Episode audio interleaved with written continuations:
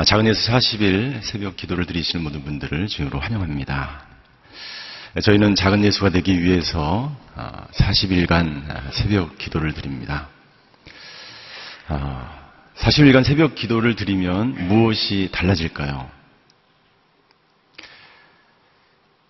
그리스도께서 내 안에, 내가 그리스도 안에 거하게 된다는 것은 작은 예수가 되어져 간다는 것입니다.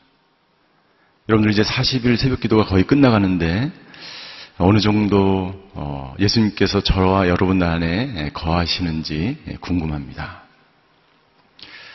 작은 예수가 된다는 것, 그리스도께서 내 안에 계시고 내가 그리스도 안에 거한다는 것은 변화를 이루어가는 과정인 것입니다.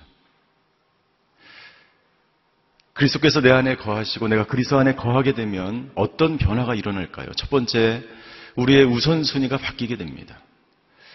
과거에는 내가 좋아하던 것이 우선순위였어요. 내가 하고 싶은 것이 우선순위였고, 내가 원하는 것이 우선순위였다면 모든 우선순위가 바뀌게 됩니다. 리셋되는 거죠. 재정립됩니다. 교회가 우선이고, 주님이 우선이고, 돈을 사용하는 것에서 있어서도, 내가 시간을 사용하는 것에 있어서도 모든 우선순위가 바뀌게 되는 거죠. 두 번째 어떤 변화가 일어날까요? 두 번째 우리의 성품의 변화가 일어나기 시작합니다. 과거에 예수님을 믿기 전에는 내 감정대로 내가 하고 싶은 대로 세상 속에서 세상 사람들과 동일한 그러한 성품으로 내가 살아왔다면 예수님이 내 안에 들어오기 시작하면서 새로운 생명으로 살아가는 사람들은 성품의 변화가 일어나기 시작합니다. 온유해지고 겸손해지고 다른 사람을 배려하고 긍휼히 여기고 자비한 마음으로 살아가는 그러한 변화가 성품의 변화가 일어나게 되는 것이죠. 세 번째 어떤 변화가 일어날까요? 다른 사람을 돌아보기 시작합니다. 예수님이 내 안에 들어와 계셔서 나의 삶을 인도해 가시고 나의 삶을 주관해 가시면 예수님이 내 안에 들어오셔서 나의 주인이 되시면 가장 중요한 변화는 자기 자신을 위해서 살지 않고 다른 사람을 돌아보게 돼요. 다른 사람을 수용하게 돼요. 다른 사람을 포용하게 돼요.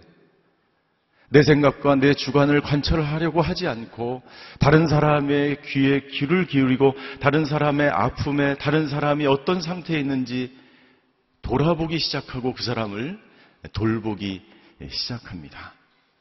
나는 이 40일 새벽 기도 동안 저와 여러분들이 이런 변화가 일어나게 되기를 주임으로 축원합니다. 오늘 저희가 읽은 본문은 로마 교회에 주신 하나님의 말씀이에요. 당시 로마 교회는 갈등이 있었습니다. 로마 교회는 유대인 성도들과 이방인 성도들이 함께 모여서 공동체를 이룬 교회였어요. 유대인 성도들과 이방인 성도들이 만나서 두 가지 큰 아, 문제 때문에 갈등을 일으켰어요. 그것은 뭐냐면 우상에 바쳐진 고기를 먹어야 되는가 먹지 말아야 되는가에 대한 문제였고 또 하나의 문제는 절기를 지키는 문제에 대해서 예, 두 그룹이 갈등을 일으키기 시작했습니다. 1절부터 4절까지의 내용이 바로 어, 그 내용이죠. 우리 2절과 3절을 한번 같이 읽겠습니다. 2절입니다. 시작. 어떤 사람은 모든 음식을 먹을 만한 믿음이 있으나 믿음이 연약한 사람은 채소만 먹습니다. 먹는 사람은 먹지 못하는 사람을 없인 여기지 말고 먹지 못하는 사람은 먹는 사람을 판단하지 마십시오. 이는 하나님께서 그 사람을 받으셨기 때문입니다. 고기를 먹어야 되느냐, 먹지 말아야 되느냐, 절기를 어떻게 지켜야 되느냐, 안식일을만 지켜야 되느냐, 모든 날들을, 모든 절기들을 소중하게 여겨야 되느냐, 이런 문제를 가지고 두 집단이 갈등을 일으키고 교회가 분열되기 시작했습니다. 사실 가장 큰 문제는요, 고기를 먹어야 되느냐, 먹지 말아야 되느냐, 절기를 지키느냐, 지키지 않느냐의 문제가 아니라 교회의 중요한 이 존재의 이유는 하나님 나라의 복음과 주님을 위해서 존, 교회가 존재하는 거예요. 그런데 이 교회, 로마 교회 안에는 비본질적인 문제를 가지고 갈등을 일으키고 아, 다툼이 일어나기 시작했습니다. 여기에 대해서 사도 바울은 우리가 그리스도인으로 살면서 그리스도인으로서 생활 윤리에 대해서 권면하고 있는 것입니다. 그리스도께서 내 안에 내가 그리스도 안에 살아가는 사람들은 어떻게 교회 안에서 그리고 더 나아가서 세상 속에서 어떻게 살아야 되는지를 우리에게 권면하고 있습니다. 한쪽은 믿음이 연약한 사람이었고 한쪽은 믿음이 강한 사람이었어요. 사도 바울은 첫 번째 이렇게 권면합니다. 믿음이 연약한 자와 믿음이 강한 자는 서로 수용해야 합니다. 받아들여야 합니다. 라고 권면하고 있습니다. 우리 사절을 한번 같이 또 읽겠습니다. 사절입니다. 시작. 여러분이 누구기에 남의 종을 판단합니까? 그의 서고 넘어지는 것이 자기 주인에게 달려 있습니다. 주께서 그를 세우실 수 있으니 그가 세움 받을 것입니다. 1절부터 4절까지 쭉 읽다 보면 이런 단어가 계속 등장합니다. 1절에 보면 이렇게 되어 있습니다.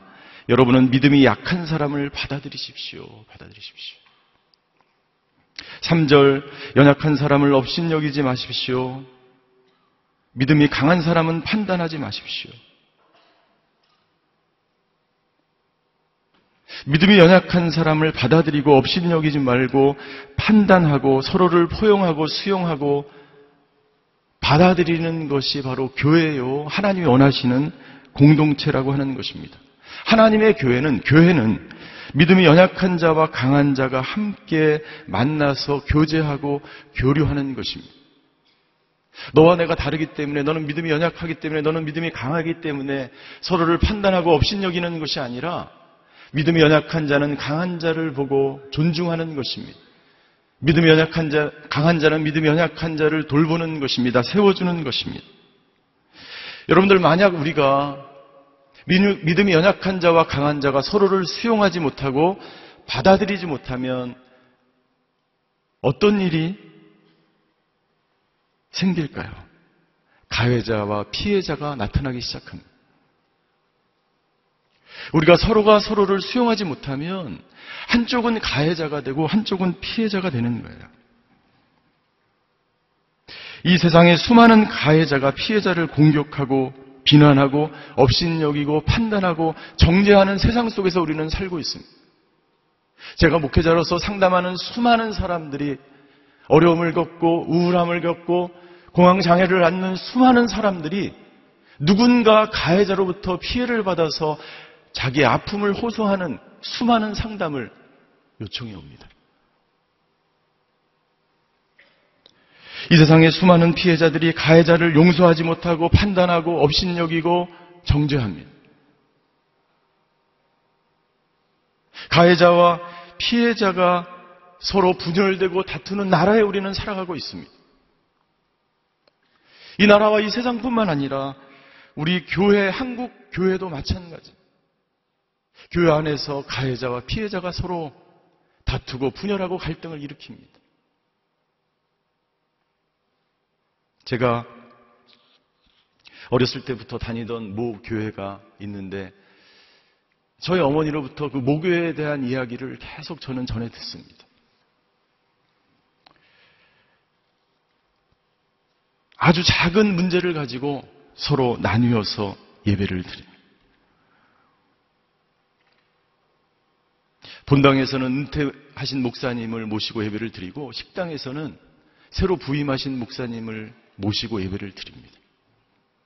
여러분들 지금도 그런 교회가 너무나 많지 않습니까? 결국 남는 것은 무엇입니까? 남는 것은 교회가 아니고 가, 해자와 피해자만 남는 거예요. 교회가 아니고 건물만 남는 거예요. 그리스도가 아니라 나만 남는 것입니다. 나는 저와 여러분들이 가해자와 피해자가 되지 않게 되기를 주임으로 축원합니다. 믿음이 연약한 자는 믿음이 강한 자를 존중하게 되기를 주임으로 축원합니다. 믿음이 강한 자는 믿음이 연약한 자를 수용하고 받아들이시는 저와 여러분들이 되시기를 주님의 이름으로 축원합니다. 예수님이 온유한 보호자셨어요. 예수님은 자신을 온유하다고 말씀하십니다. 마태복음 11장 29절에 보면 예수님을 예수님은 자신을 이렇게 증거하고 계십니다. 마태복음 11장 29절. 제가 읽겠습니다. 나는 마음이 온유하고 겸손하니 너희는 내 멍에를 메고 내게서 배우라. 그러면 너희 영혼이 쉼을 얻을 것이다. 여러분들 우리가 왜 예수님 안에서 그리스도 안에서 쉼을 얻지 못하는 것일까요? 그리스도께서 내 안에 계시면 내가 세상에 알 수 없는 평강을 누리며 기쁨을 누리며 은혜 가운데 살아가야 할 텐데 내 마음 가운데 쉼이 없는 이유는 무엇입니까? 나는 가해자든지 피해자로 살아가고 있기 때문에 예수님은 우리가 온유한 보호자가 되기를 원하십니다.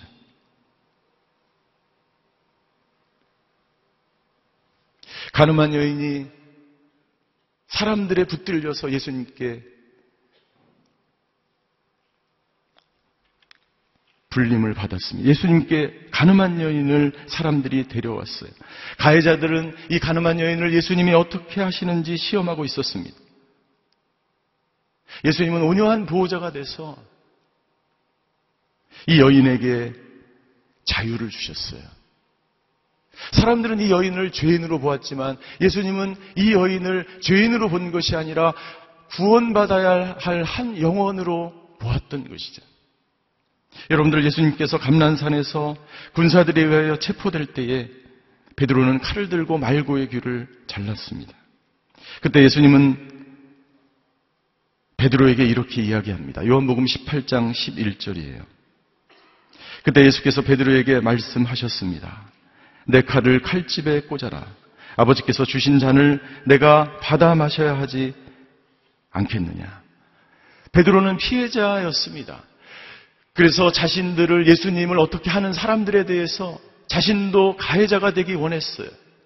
그러나 예수님은 가해자도 피해자가 아니라 온유한 보호자로서 베드로의 행동을 멈추고 뭐라고 말씀하고 계십니까? 아버지께서 주신 잔을 내가 받아 마셔야 하지 않겠느냐? 하나님께서 원하신다면 그 길을 걸어가겠다는 것입니다. 이것이 주님이 원하시는 길이면 내가 마땅히 이 길을 걸어가겠다는 것입니다. 그리스도께서 내 안에 계신 사람들, 내가 그리스도 안에 있는 사람들이 걸어야 될 길인 줄 저는 믿습니다.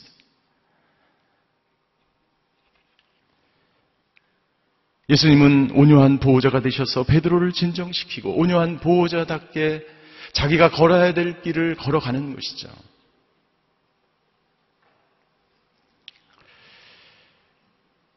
택시 운전사라고 하는 그런 영화가 있습니다. 굉장히 많은 분들이 택시 운전사라고 하는 영화를 봤는데요.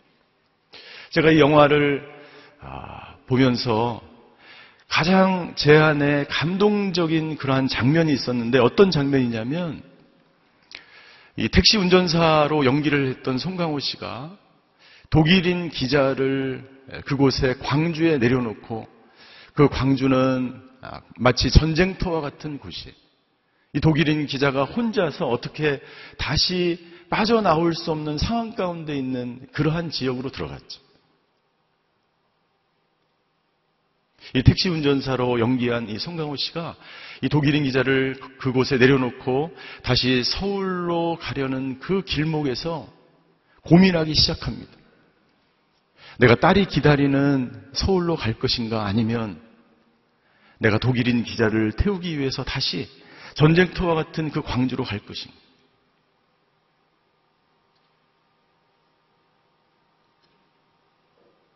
송강호 씨가 눈물을 글썽이면서 택시를 돌려서 독일인 기자를 구하기 위해서 광주로 내려갑니다. 저는 그 장면이 너무나 잊혀지지가 않아요.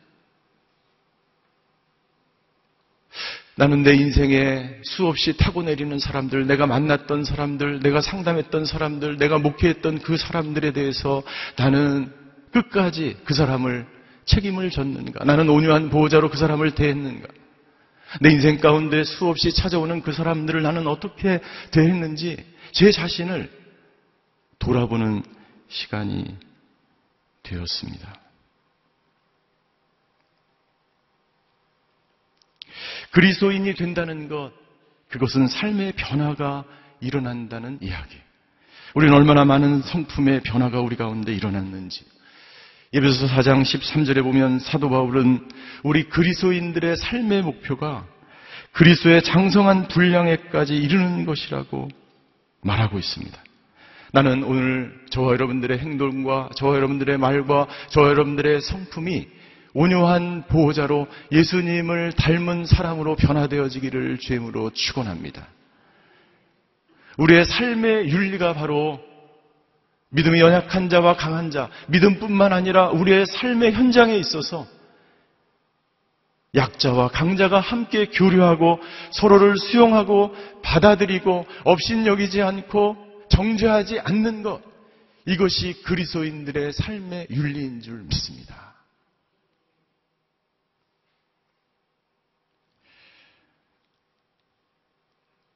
바울은 그렇다면 우리가 이 땅 가운데서 혹은 교회 안에서 연약한 자를 돌보고 연약한 자는 강한 자를 존중하고 서로 교류하며 온유한 보호자로 우리가 살아가야 하는데 그러한 생활 원리로 살아가기 위해서 어떻게 살아가야 되는지에 대한 지침을 우리에게 말씀해 주고 있는 거예요. 어떻게 살아야 할까요? 오직 주를 위해서 살아야 한다라고 권면하고 있는 것입니다. 오직 주를 위해서 살아야 합니다. 우리 7절과 8절을 함께 같이 읽겠습니다. 시작. 우리 중에 아무도 자기만을 위해 사는 사람이 없고 자기만을 위해 죽는 사람도 없습니다. 우리는 살아도 주를 위해 살고 죽어도 주를 위해 죽습니다. 그러므로 죽든지 살든지 우리는 주의 것입니다. 우리 6절부터 쭉 읽어보시면 6절에 주를 위하여가 세 번이나 반복되고 있어요. 8절에 보면 주를 위해 살고 주를 위해 죽습니다. 두 번 반복되고 있습니다.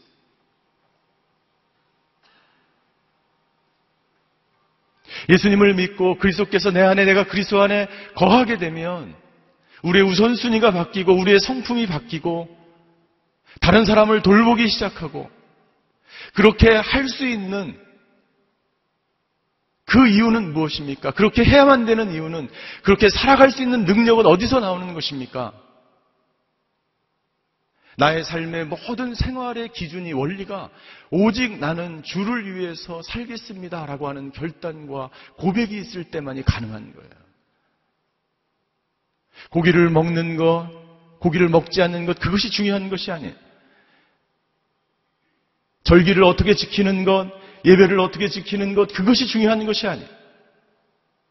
내가 하는 행위, 먹, 먹든지 마시든지 무엇을 하든지 오직 주님을 위해서 하기로 결단하고 그러한 삶을 살아갈 때 나도 모르게 삶의 변화가 이루어지기 시작하는 것이죠. 오늘 예수님은 우리에게 이렇게 질문하는 거예요. 당신이 살아가는 이유가 무엇입니까?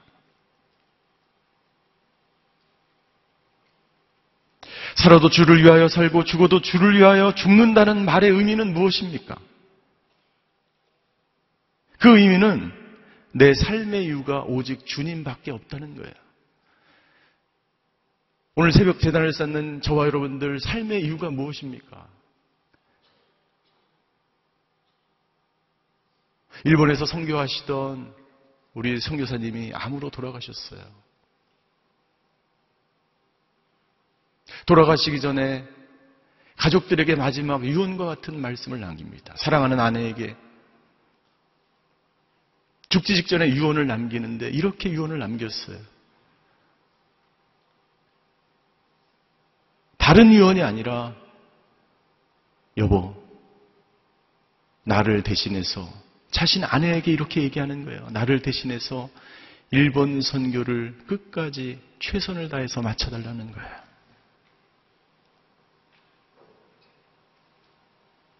삶의 이유가 죽든지 살든지 하나님이 불러주신 그 선교의 삶의 자리에서 죽음의 직전까지도 선교를 위해서 살아가시는 거죠. 살아도 주를 위해 살고 죽어도 주를 위해 산다는 것은 내가 살아가는 목적과 방법과 삶의 이유가 오직 주님밖에 다른 곳에 관심이 없다는 것을 말하는 거예요. 다른 곳에 뜻을 두지 않는 것을 말하는 거예요. 오직 주님만을 위해서 살아가는 것을 말하는 거예요. 얼마 전에 개업 예배를 드렸는데 제가 참 감동과 은혜를 받았습니다. 제가 설교를 하면서 제 설교에 은혜를 받은 적이 그렇게 많지 않은데 이 개업 예배를 드리면서 너무나 은혜를 받은 거예요. 정말 아름다운 청년이에요. 저희 공동체 청년이 창업을 젊은 나이에 창업을 했는데 예수님을 믿게 됐고 너무나 신실하게 예수님만을 위해서 살아가는 예수님을 믿은 이후에 이 청년이 살아가는 목적, 돈을 버는 이유, 사업을 하는 이유, 밤늦게까지 음식업을 하면서 피곤하게 그 일을 하는 이유 한 가지 이유가 있다면 오직 주님을 위해서 시간 나는 대로 친구들을 데리고 아울리치를 다니고 직원들을 전도를 하고 너무나 훌륭하게 살아간 그 청년이 그렇게 사업을 하다가 사업이 점점 힘들어졌어요. 하던 사업을 하던 사업을 접어야 했습니다. 많은 빚을 지게 됐어요.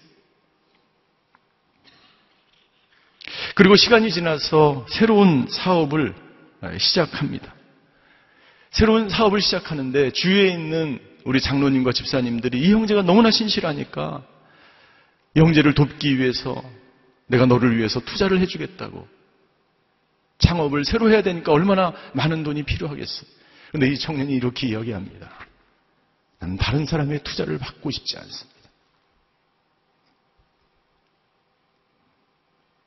나는 오직 주님만 바라보고 다시 사업을 시작하겠습니다. 다른 사람의 도움을 받고 싶지 않다는 거예요. 투자를 받고 싶지 않다는 거예요. 주님이 원하시면 이 사업을 주님이 하게 하실 것입니다. 그런데 어느 날 그 형제가 있는 사무실의 빌딩 주인이 이 형제에게 찾아와서 자기 빌딩의 1층에 그 사업을 하라는 거예요. 아니 나는 돈이 없어서 사업을 할 수가 없습니다. 가게를 열 수가 없습니다. 돈은 주지 않아도 되니까 사업을 하라는 거야. 나중에 이익이 나오면 그 수수료를 가지고 자기가 자기한테 예, 월세를 달라는 거예요. 사랑하는 성도 여러분들, 오직 주님을 위해서 살아가는 사람들에게 하나님께서 그 길을 열어주시는 하나님인 줄 믿습니다. 주를 위해서 산다는 것은 내 삶의 원리와 내 방법과 내가 살아가는 이유와 목적 그 모든 것이 오직 주님만을 위해서 살아가기로 결단하는 거예요. 그때 우리의 삶이, 우리의 태도가, 우리의 생각이, 내 존재가 그리스도인 닮은 사람으로 변화되어져 가기 시작하는 거예요. 우리가 주를 위해서 살아야 하는 이유는 무엇입니까? 바울은 이렇게 증거하고 있습니다. 예수님이 당신을 위해서 죽으셨기 때문에 우리도 주님을 위해서 죽어야 하는 거예요. 나를 죽여야 하는 거예요. 그리고 우리 모두는 마지막 때 심판대 앞에 서게 되기 때문이에요. 우리 9절과 10절의 말씀을 같이 읽겠습니다. 9절과 10절 시작. 이를 위해 그리스도께서 죽었다가 다시 살아나셨으니 이는 죽은 사람과 산 사람의 주가 되시기 위함이었습니다. 그런데 그대는 왜 그대의 형제를 판단합니까? 왜 그대의 형제를 업신여깁니까? 우리가 모두 하나님의 심판대 앞에 설 텐데 말입니다. 예수님께서 우리를 위해서 죽으셨어요.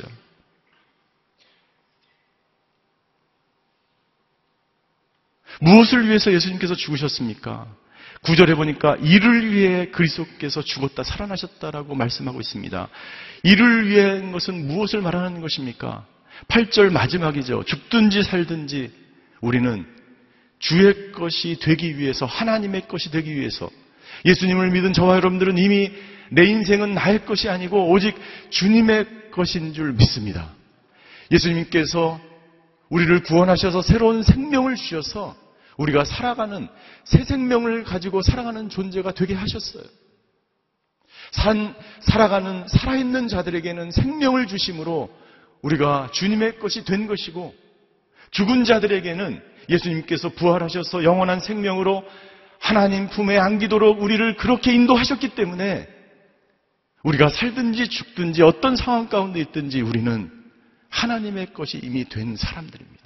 저와 여러분들의 인생은 당신의 인생이 아니고 주님의 인생인 줄 믿습니다. 우리 하영조 목사님, 하영조 목사님께서 살아계실 때 한 분이 상담을 요청하셨습니다. 그분이 하 목사님께 이렇게 얘기했어요. 하 목사님, 사업이 너무 어렵습니다. 어떻게 해야 될지를 모르겠습니다. 그때 하 목사님이 이렇게 권면했다 그래요. 그냥 사업을 접으세요. 사업을 접어서 어떤 일이 발생했습니까? 아버지 학교가 나타나기 시작했어. 아버지 학교가 생기기 시작했어요. 다른 분이 또한 목사님께 찾아가서 이렇게 얘기했어요. 목사님 제가 병에 걸려서 죽을 것 같아요. 그 목사님 이렇게 얘기했대요. 확 죽으세요. 여러분들 아무나 할 수 없는 이야기죠. 저는 그것을 이해하지 못했습니다. 그런데 제가 오늘 본문을 묵상하고 준비하면서 하 목사님께서 그렇게 말씀하시는 것을 이해할 수 있었어요. 그리스도인들에게는 사나 죽으나 그것이 중요하지 않아요. 병에 걸리나 병에 걸리지 않나 그것이 중요하지 않아요. 사업에 실패했든지 실패하지 않든지 그것이 중요하지 않아요. 오직 사나 죽으나 병에 걸리나 걸리지 않았거나 오직 주님만을 위해서 살아가고 삶의 이유와 존재 목적이 주님 뿐이기 때문에 어떤 고난도 어떤 질병도 어떤 사업도 중요한 것이 아닌 것이죠. 그리스도 안에 거하는 사람들, 그 사람들은 오직 주님만을 위해서 살아가는 사람입니다. 왜냐하면 그 사람의 소망은 오직 주님이시기 때문입니다. 나는 저와 여러분들이 삶의 이유가 주님이 되시기를 주임으로 축원합니다. 우리가 그런 삶을 살아갈 때 우리의 삶이 변화되기 시작할 거예요. 예수님을 닮은 성품으로 점점 바뀌어져 가기 시작할 거예요. 그리고 우리의 우선순위가 바뀌고 다른 사람을 돌보는 예수님과 같은 사람으로 변화되어 갈 줄 믿습니다.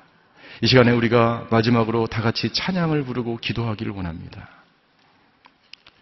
오늘 예배를 준비하면서 설교를 준비하면서 이 찬양이 제 마음속에 계속해서 들려졌어요.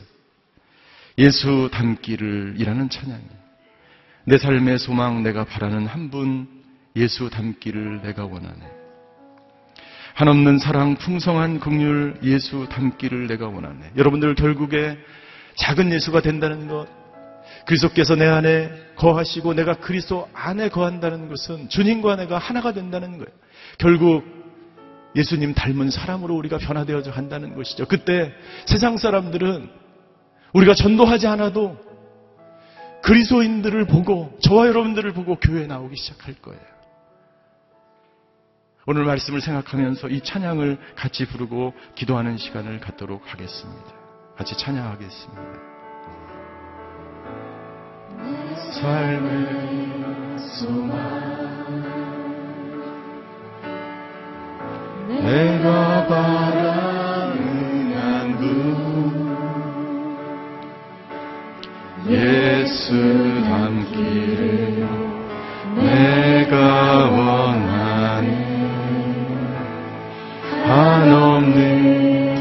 사랑. 풍성한 긍휼 예수 닮기를 내가 원하네 예수 닮기를 예수 닮기를 예수 보기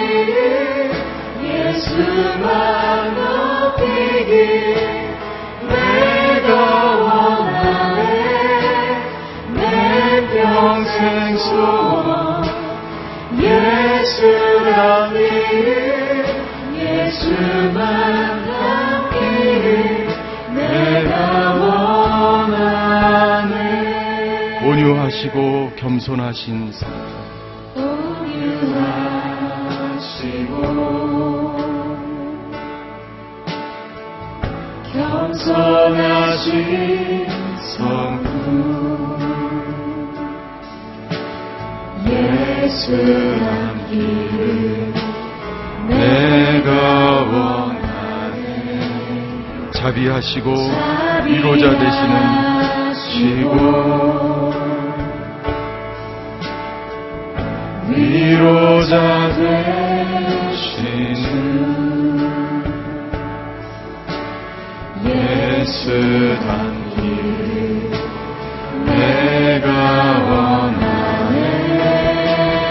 예수 담기를 예수 담기를 예수 보기를 예수만 높이길 내가 원하네. 내 평생 소원 예수 담기를 예수만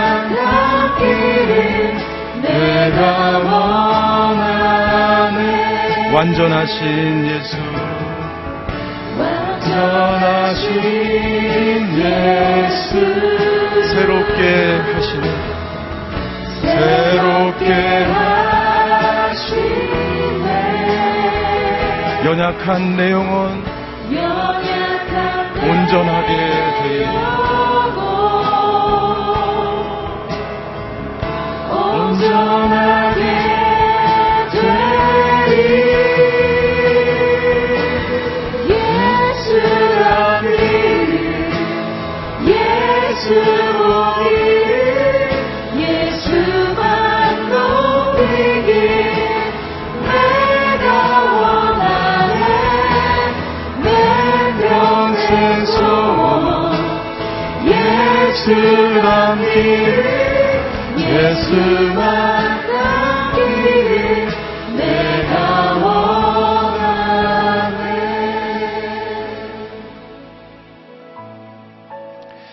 예수님은 우리에게 말씀하십니다.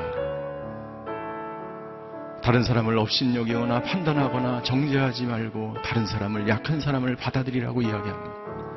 왜냐하면 예수님도 우리를 그렇게 대하셨기 때문이에요. 예수님이 당신을 업신여기거나 당신을 정죄하거나 당신을 심판하지 않습니다. 예수님은 우리를 받아주시고 온유하시고 자비하신 그 성품으로 우리를 안아주시고 우리를 치유하시고 우리의 삶을 인도해 가시는 분이 그분인 줄 믿습니다. 오늘 이 시간 우리가 함께 기도하길 원합니다. 하나님, 그 예수님을 닮아가길 원합니다. 내 삶의 원리와 목적과 내 삶의 이유가 오직 예수님이기를 원합니다. 온유하시고 겸손하신 그 성품을 닮아 내 우선순위가 변화되어지고 오직 주님만을 위해서 내가 공부를 하고 주님만을 위해서 직장에 다니고 사업을 하고 돈을 벌고 내 살아가는 이유와 목적과 삶의 이유가 오직 예수님 되게 하여 주시옵소서. 우리 주여 한번 외치고 다 같이 기도함으로 주님 앞에 나아가시겠습니다. 주여 사랑의 하나님 예수님을 닮기 원합니다. 그분의 성품을 닮아가길 원합니다. 그리스도께서 내 안에 내가 그리스도 안에 거함으로 말미암아 나의 삶이 변화되기를 원합니다. 내 삶의 이유와 내 삶의 존재와 내 삶의 목적과 내 삶의 원리가 아버지 하나님 오직 주님이기를 원합니다. 아버지 하나님 주여 오늘 우리가 이 세상 가운데 살아가는 목적, 삶의 이유, 내가 호흡하는 이유, 돈을 버는 이유, 공부하는 이유, 결혼해야 되는 이유, 내가 교회 다니는 이유, 내가 아버지 하나님 이 땅 가운데서 호흡을 하는 이유, 그 모든 것이 오직 주님이게 하여 주시옵소서. 나는 죽고 오직 내 안에 그리스도께서 살아. 아버지 하나님 주여 나의 삶의 모든 이유가 오직 예수님으로 인하여 아버지 하나님 내가 이 땅 가운데서 온유한 보호자로 하나님 닮은 성품으로 아버지 하나님 나의 삶이 변화되어져 가는 놀라운 역사가 나의 삶 속에서 우리의 삶 속에서 일어나게 하여 주시옵소서. 그리하여 내가 가는 곳마다 생명이 살아나고 다른 사람을 살리며 죽어가는 영혼을 살리며 온유한 보호자로 연약한 자를 돌보며 다른 사람을 판단하지 않고 정죄하지 않고 업신여기지 않고 오직 주님을 위하여 주님 때문에 주님의 영광을 위하여 오직 주를 위해서 살아가는 하나님의 사람들 되게 하여 주시옵소서. 아버지 하나님 온유한 사람이 될지어다. 아버지 하나님 변화된 삶을 살게 하여 주시옵소서. 예수님을 닮은 성품으로 성숙해가는 그리스도인으로 불려지는 오늘의 교회 모든 성도님들, 오늘 새벽 재단을 쌓는 모든 분들이 작은 예수로 불려지게 하여 아버지 하나님 내가 있는 그곳에서 하나님의 영광 바라보며 살아가는 하나님의 사람들 되게 하여 주시옵소서. 사랑의 하나님, 작은 예수가 되게 하여 주시옵소서. 그리스도께서 내 안에 들어오시고 내가 그리스도 안에 살아감으로 말미암아 나의 삶이 변화되어지고 하나님의 성품으로 예수님 닮은 사람으로 변화되는 저희 모두가 되게 하여 주시옵소서. 그리하여 다른 사람을 돌보며 오직 주님을 위해서 살아감. 내 삶의 원리와 이유와 목적이 오직 주님 한 분밖에 없다는 것을 날마다 선포하며 살아가는 저희 모두가 되게 하여 주시옵소서. 그렇게 우리의 삶을 인도하시며 계획하시며 주관하시는 하나님께 감사드리며 모든 말씀을 예수 그리스도의 이름으로 기도하였습니다.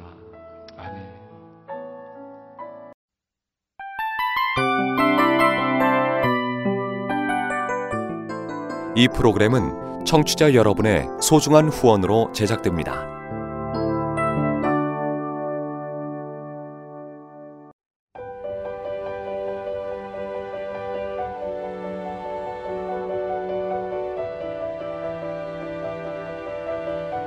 세상에는 수많은 교회들이 있지만 더 깊이 있는 말씀 강해를 찾기 위해 크기로만 교회를 선정하지 않습니다. 보다 좋은 영적 콘텐츠를 더 많이 나누기 위해 방송비를 받지 않습니다. 1년 365일 복음만 전하고 싶어서 우리는 광고를 하지 않습니다. 온누리의 복음을 땅끝까지 CGN TV와 함께 땅끝 성교사가 되주세요.